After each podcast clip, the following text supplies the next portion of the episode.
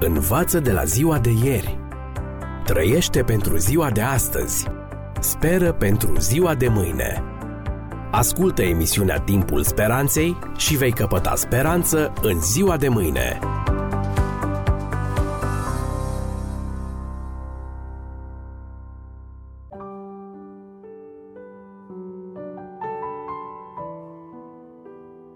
Stimați prieteni, bine v-am regăsit la o nouă ediție din cadrul Ghidului Radiofonic pentru supraviețuire în secolul douăzeci și unu cu genericul Începe să trăiești. În procesul de soluționare a problemei vinovăției, pe lângă actul de mărturisire și actul credinței în Dumnezeu, noi oamenii mai avem o dublă responsabilitate. Mai întâi față de urmările răului săvârșit, reparația, și apoi față de posibilele recidive, prevenția. Atunci când greșim și păcătuim, răutatea noastră produce daune. Dacă regretul tău este sincer, simți nevoia să repari urmările atât cât îți mai e cu putință. Sigur, nu mai poți învia un mort, dar poți să te îngrijești de orfanii lui.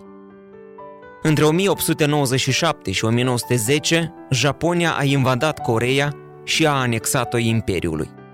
Printre cei persecutați într-un mod sadic se aflau creștinii. Unul dintre primele lucruri pe care le-au făcut japonezii a fost să sigileze toate bisericile creștine și să-i expulzeze pe misionarii străini. Un pastor local și-a luat inima în dinți și a bătut la ușa cartierului general cu cererea de a li se permite continuarea serviciilor divine. Comandantul a cântărit, apoi a zâmbit. Da... dar numai pentru o singură întâlnire, ultima.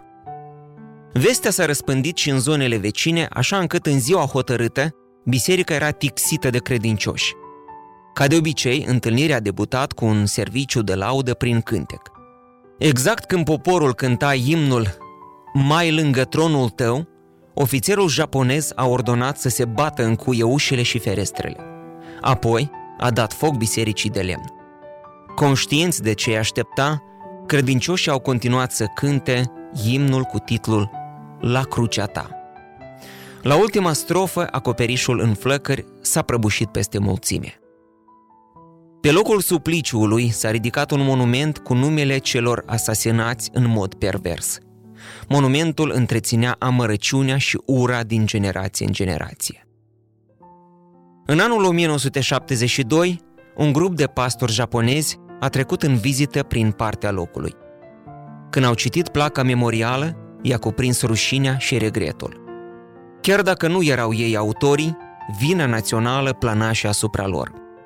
Pe drumul de întoarcere au hotărât să facă reparația. Au pus la cale o colectă și au adunat douăzeci și cinci de mii de dolari. Apoi s-au întors în Coreea și au construit o biserică frumoasă chiar pe locul tragediei. La inaugurare, o delegație japoneză s-a alăturat donatorilor. Era actul regretului și al cererii de iertare. Cu toate că localnicii au apreciat gestul, antipatia n-a fost depășită. După luările de cuvânt de ambele părți, după cinstirea memoriei celor credincioși, s-a anunțat intonarea ultimelor două cântări, aceleași care au răsunat înainte de incendiu. În clipa când vocile s-au unit în versurile Mai lângă tronul tău, japonezii reci și reținuți n-au mai rezistat. Cu inimi sfâșiate s-au întors spre confrații lor coreeni. N-au mai existat două părți. Era un singur popor. Reparația sufletească s-a produs, stingând în lacrimi orice resentiment. Și acum să trecem la ultimul act, cel al prevenției, adică responsabilitatea față de posibilele recidive din viitor. Domnul Gheorghe este un om sobru, cetățean onorabil și tată de familie. Are însă un obicei la care ține mult. De zece ani, în fiecare miercuri, merge la un club special, Alcoolicii Anonimi. Acolo se întâlnește cu foștii lui tovarăși, dar și cu persoane venite pentru prima dată. Amabil, Gheorghe le întinde mâna și se prezintă. Gheorghe, alcoolic.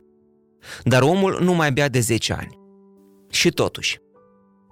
Revista Cercetări Clinice și Experiențiale în Alcoolism informa că până și berea fără alcool declanșează în alcoolici procesul de recădere. În timp ce berea obișnuită conține de la patru la zece la sută alcool, Cea fără alcool nu conține decât nesemnificativa cantitate de zero virgulă cinci la sută alcool. Totuși, nu cantitatea de alcool în sine este de vină, ci un proces neurochimic complex. În clipa în care fostul alcoolic doar simte mirosul berii, vede băutura sau numai dacă întâlnește lucruri care amintesc de fostul său viciu, vechii tovarăși de pahar, cârciuma, contextul emoțional, în creierul lui se produce o creștere bruscă a nivelului de dopamină, hormonul plăcerii intense. Cercetările au arătat că dacă li se oferea cobailor doar miros de banană sau portocală, cu care cercetătorii asociaseră consumul de alcool, șoriceii deveneau alerți, înnebuniți după alcool. Ceea ce nu avem voie să uităm este că natura noastră, stimați prieteni, după mii de ani de păcat, a fost coruptă. Dincolo de păcatele fapte pe care le săvârșim, care nu sunt decât efecte, în noi dăinuie păcătoșenia, cauza care naște faptele păcătoase. Prin căință și credință, faptele păcătoase pot să dispară, dar nu și păcătoșenia, care rămâne.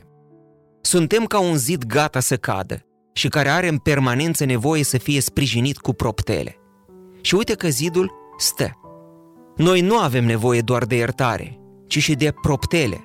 Din fericire, ele se află în mâna aceluiași Dumnezeu care ne-a iertat. Tot ce avem nevoie este să păstrăm legătura cu El prin credință, prin umblare zi de zi alături de El.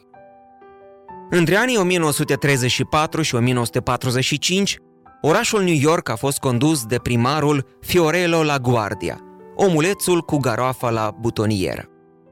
Considerat drept unul dintre cei mai mari primari din istoria Statelor Unite, La Guardia a revitalizat metropola printr-o serie de construcții și infrastructuri.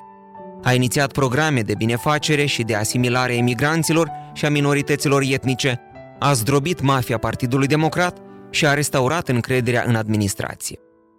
La Guardia era foarte popular.